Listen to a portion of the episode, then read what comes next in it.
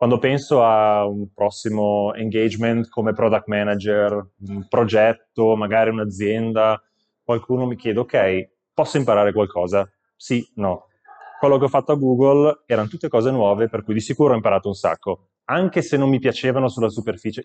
People, andrò a lavorare con gente che mi piace, ovviamente, e gente da cui posso imparare e a cui posso insegnare magari. Quindi c'è uno scambio. Quindi questo importantissimo. E poi ovviamente il challenge. Eh, sentivo prima parlavo con, con, qualcuno di voi, chi me lo fa fare questo? Beh, il challenge. Molto spesso il challenge. Volete costruire una cosa nuova, una cosa che non c'è, il challenge ci, ci porta avanti. Quindi questi tre sono, sono, i principi, se volete, che, che tengo davanti quando, quando penso a, ok, cosa potrebbe venire dopo. Ciao, io sono Marco Imperato e questo è il podcast di Product Heroes. È il punto di riferimento in Italia per il product management. Finora abbiamo aiutato oltre 180.000 persone tramite master, formazione in azienda, guide, articoli e meetup. Lo facciamo anche attraverso questo podcast in cui intervisto product leader che spaccano e che potranno darti tantissimi consigli utili per migliorare il tuo modo di costruire, lanciare e muovere le metriche del tuo prodotto. Quello che ascolterai in questo podcast è la registrazione del meetup che si è svolto a Milano lo scorso 14 settembre. L'ultimo meetup meetup prima della Product Heroes Conference. Siamo appena tornati dalla prima edizione ed è stato veramente una bomba. C'erano mille persone in sala, per cui quello che ti consiglio di fare è di iscriverti già da ora alla lista d'attesa, sì, è già pronta, per l'edizione del 2024. Il protagonista dello scorso meetup è stato Stefano Cazzulani. Stefano è da poco tornato in Italia da circa due anni, dopo aver trascorso nove anni in giro tra Monaco di Baviera, Zurigo e la Silicon Valley, lavorando in Google, dove ha fatto veramente di tutto, da hardware for kids and family, Google Commerce, fino a Chrome, dove gestiva un team di 15 PhD tra Russia e Europa, che si occupavano di creare il web per come lo conosciamo oggi. Stefano è rientrato in Italia e per due anni ha guidato la Unity di Benny Spoons di Splice, il software video editing per mobile numero uno al mondo per Evan. Adesso Stefano, e lo invidio molto, è nel suo anno sabbatico. Stefano nel meetup del 14 14 settembre ripercorre proprio l'esperienza in Google e tutto ciò che ha fatto di diverso tra un prodotto e l'altro di cui si è occupato. Ti consiglio assolutamente di ascoltare questo episodio in modo da poter trarre tutti i consigli che ti potranno essere utili sia nel tuo ruolo di product manager ma anche in generale durante le tue prossime scelte di carriera. Se ancora non l'hai fatto ti chiedo di lasciarci una review a 5 stelle su Spotify o sulla piattaforma su cui ci stai ascoltando. Questo ci aiuterà ad impattare ancora più persone e a diffondere ancora più velocemente la cultura di prodotto in Italia, che poi è la nostra missione. Prima di lasciarti ti ricordo che saremo a Firenze e a Bologna per i prossimi meetup di Product quindi vai su productheroes.it slash eventi per trovare tutte le informazioni e adesso non mi resta che augurarti buon ascolto e ricordarti sempre che dopo i tempi duri vengono sempre i tempi eroici. Grazie mille per l'opportunità di, di parlare con voi questa sera. Prima stavo, stavo sorridendo perché quando Marco ha detto cosa facciamo è complicato, e la parola complicato viene, viene spesso nell'ambito product management. Quindi quando Marco un po' di tempo fa mi ha chiesto vuoi parlare di qualcosa, scegli un argomento, così, allora ho fatto qualche step back e sono andato a parlare di qualcosa di molto meta no? per, per iniziare. Quindi avete già capito dove questo sta andando. Se siete product manager o se volete esserlo, se siete interessati, magari avete già visto che dipendentemente da dove approcciate l'argomento trovate qualcosa di diverso. E a me è capitato molte volte di doverlo spiegare, conoscenti, amici, gente che viene magari a chiedere un consiglio, è lavoro per me, non lo è, cosa posso fare? Ed è sempre una risposta diversa, in sostanza. Quindi ho pensato di discutere di questo oggi, magari ci viene qualche spunto di riflessione per chi magari sta iniziando o vuole proseguire nella carriera. Questa era un po' l'idea. Ehm, un paio di parole su di me, eh, iniziato, ho iniziato, scusate i miei, miei verbi, parlo in genere in inglese, um, come software engineer qui del Politecnico, ho studiato qua in Svezia, poi ero in una startup in Germania, quindi ero l'unica persona che sapeva far andare i server in sostanza, quando il CTO è l'unico che, che ne capisce qualcosa, come al solito all'inizio. Poi ho fatto un po' di slide a McKinsey, giusto così, perché è uno skill molto utile. Um, a Google sono stato più di nove anni, quindi come diceva Marco, partito a Monaco di Baviera, sono andato in America e poi in Svizzera e adesso vedrete anche cosa ho fatto, che è un po' il succo della, eh, diciamo, della presentazione e negli ultimi due anni poi sono passato a Bending Spoons, è stato un periodo di crescita enorme, bellissimo, quindi cercare di aiutarli a crescere nel modo giusto. E ho lavorato su Splice. Mio LinkedIn, molti di voi l'hanno già trovato, ho visto, sta esplodendo la inbox, quindi comunque contattatemi con piacere e sono qua a Milano. E, um, beh, iniziamo. Adesso facciamola uh, interattiva. Quindi vi mostrerò delle frasi e ditemi se come definizione di product manager del ruolo, quello che avete in testa, se vi risuonano o no, a quanti, a quanti risuonano. Ok, va dal basso verso l'alto, bene. Craft strategy. Più o meno, bello, no? La strategia, siamo tutti strategisti, no? Fantastico, bene, bene. Rappresenta l'utente. Qui poi quando c'è il team di ingegneri che cominciano a fare una cosa, se ne vanno e dici, ma l'utente dov'è, dov'è in questa picture? No, no, no, no, è tecnico questo, serve. What success looks like. Porta la bandiera del successo, vi, vi risuona? Sì, sì, sì, insomma, da dietro, vedo, c'è molto success. Questo è un po' più operazionale magari, no? Owns the backlog, drive the sprints, qui c'è poi il product owner, product manager, entrano anche queste cose, ecco, sento che è un problema da quella parte eh, ovviamente responsabile per i requirements e la delivery, sì, certo, ovvio, si fa anche questo. No? E queste sono tante cose che se chiedete in giro immagino ne, ne troverete a IOSA. Poi c'è quella che mi piace di più in assoluto, vediamo se qualcuno, se qualcuno l'ha sentita. Se, se, se, avete letto magari qualche libro su Google, c'è una... CEO The Product, ecco qua, Gordon Gecko. Questa che è bellissima, è bellissima. Ok, niente, microfono serve.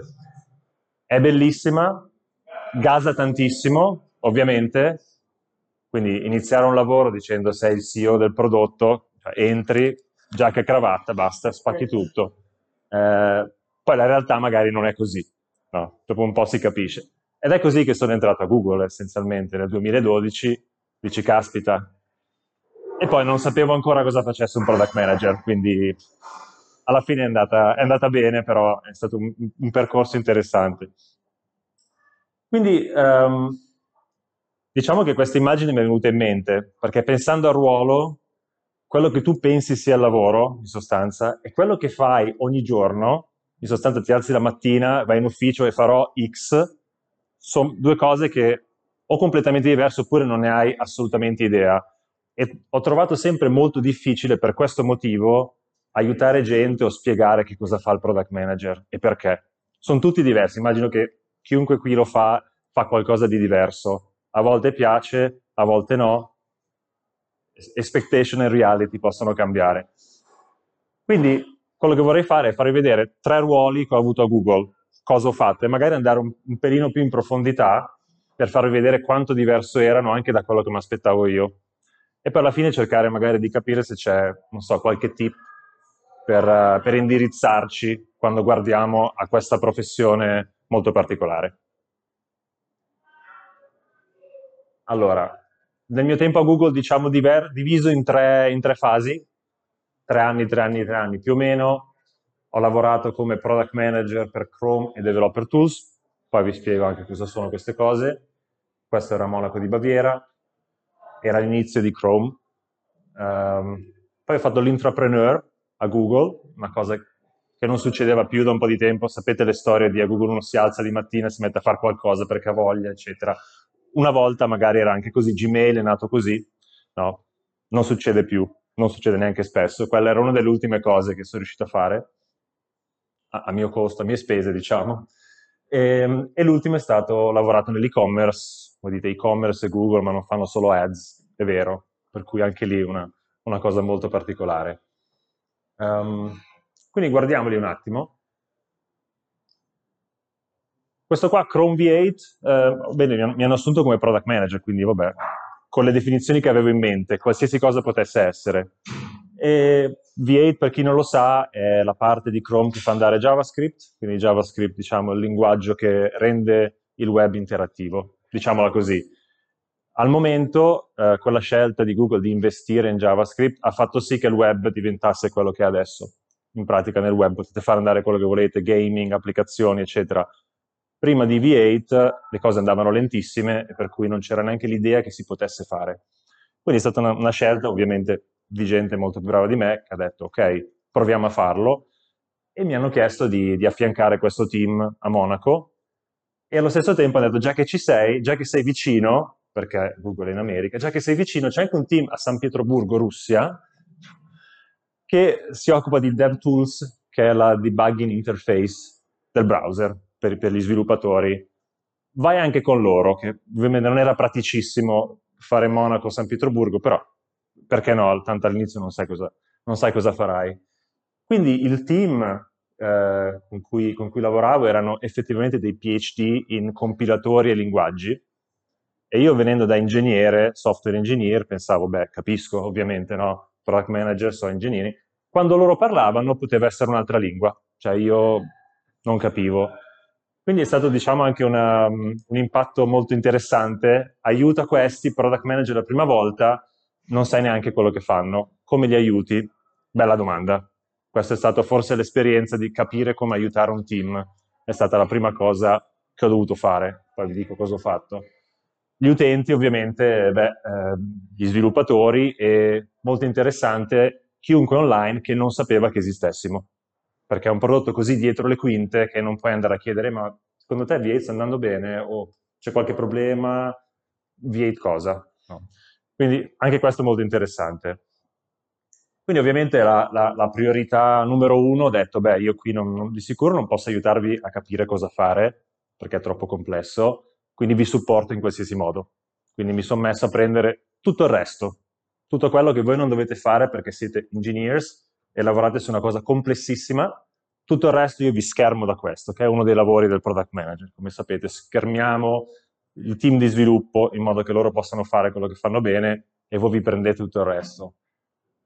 Infatti, ad esempio, ho lanciato un benchmark, per tanti anni è stato il JavaScript benchmark eh, che si chiama uh, Octane e serviva per guadagnarci questa credibilità, per far vedere che Chrome era più veloce di Firefox e di Opera, eccetera, eccetera, la, la solita lotta e di Edge e così e così, tirandoci dei, dei pugni così.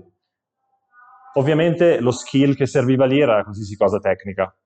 Nonostante fossi già un software engineer, capire effettivamente cosa stava succedendo era importantissimo, se no ovviamente facevo la figura del cioccolataio ogni giorno. E la funzione, beh, questo non è, questo mi sembra abbastanza unexpected, nel prossimo sarà magari un po' più, un po più unexpected. La funzione con cui ho lavorato di più ovviamente erano gli ingegneri, era un prodotto puramente, puramente software, diciamo. Questo è stato il primo pezzo. Il secondo è stato molto più interessante, perché poi me lo sono cercato io, era quella a cui eh, si riferiva Marco, da, un, da, certe occasioni all'interno dell'azienda sono finito a lavorare con prima un ingegnere e con qualche vice president che ci supportava a un progetto per costruire servizi e hardware per kids and families. Quindi questo segmento che uno può dire, ok, il next billion users può essere sia in India, magari anche nel first world, ma sono i kids. Al momento non li targetizziamo con nessun prodotto. No, ci sono magari cose interessanti che si possono fare. Ed era il tempo in cui Google non faceva hardware, non aveva neanche i telefoni. Per cui qualsiasi cosa che volevi costruire dovevi letteralmente andare in giro per l'azienda e chiedere chi mi aiuta, che è stato effettivamente parte del mio lavoro in quel caso. È stato bello perché sono finito in America, quindi mi hanno invitato per lavorare lì perché tutto succede lì.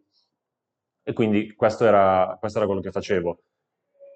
Una cosa interessantissima qui, eh, la mia priorità o la priorità di questo prodotto era far vedere che Google poteva essere divertente e che è una cosa a cui uno non pensa spesso. Eh, quando si pensa a, una, a, un'azienda, sì, Google può essere friendly, come Luxi è, il tuo amico Google, no? questo aspetto abbastanza friendly, però può essere divertente questa azienda. Se lo chiede qualunque persona dice no, noi siamo precisi, fai una domanda, c'è la risposta, non siamo divertenti, noi siamo precisi, diamo la risposta migliore.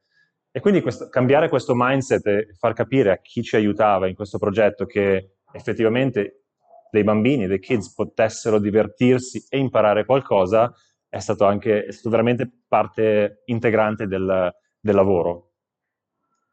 Abbiamo costruito poi ovviamente un robot programmabile con diverse mobile apps, abbiamo, l'ho presentato al uh, creatore di Pokémon, che passava giusto per, per Mountain View, non ha capito nulla perché l'inglese mi sa che non lo parlava, mi diceva di sì, e gli facevo vedere questa cosa si muove, allora ci ha fatto usare Pokémon, Pikachu per, per il prodotto, bellissimo, interessantissimo. Poi, come Marco diceva, a un certo punto si è capito, ma aspetta un attimo, se Google va in questa industria, quanto riusciamo a fare, eccetera, eccetera, not worth the time, andate a fare qualcos'altro.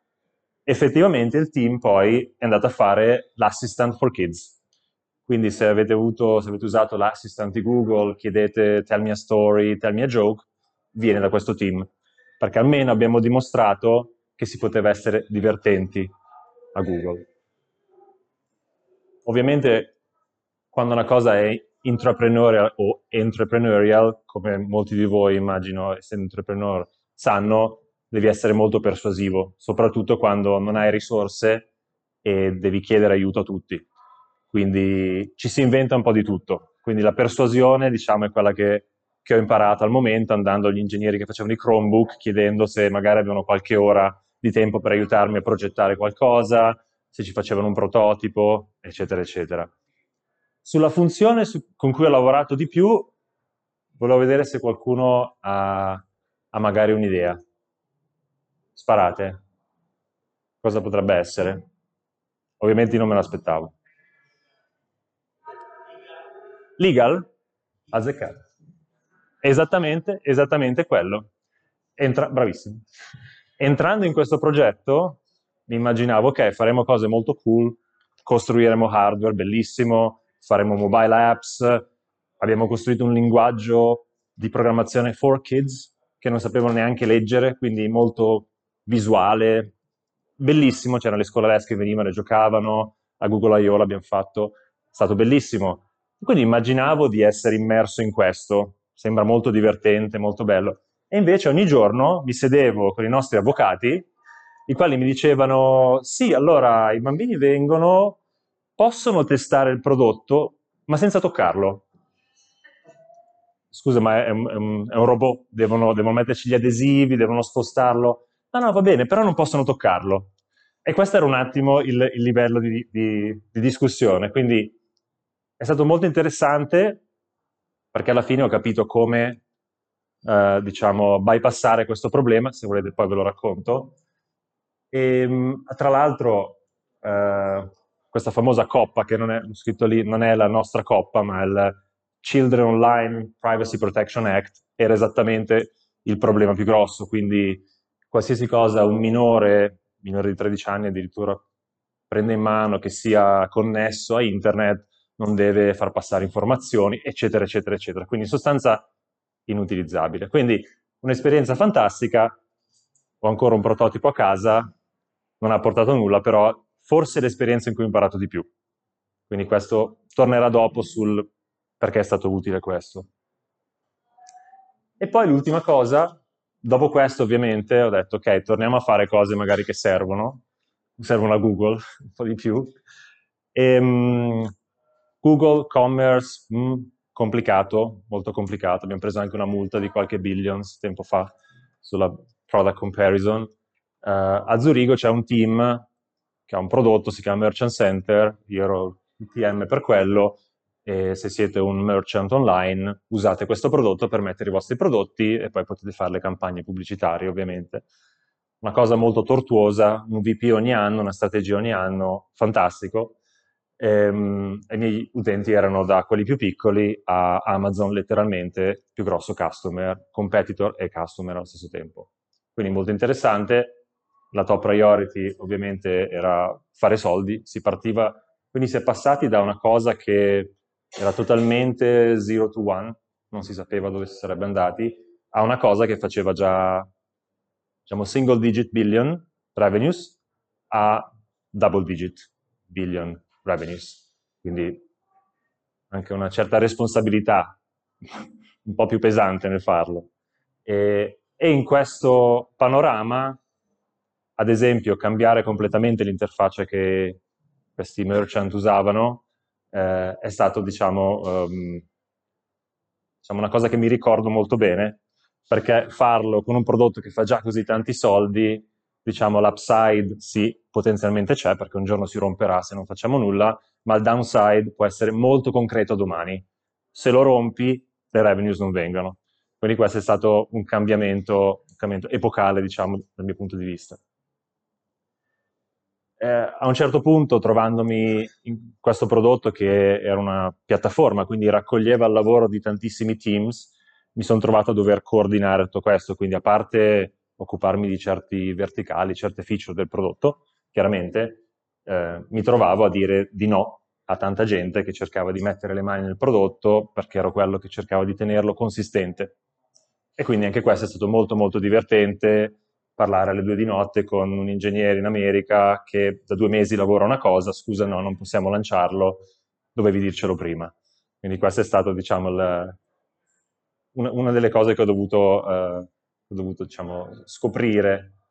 E, e, ovviamente in questo caso la funzione con, cui ho lavorato di più erano altri product manager.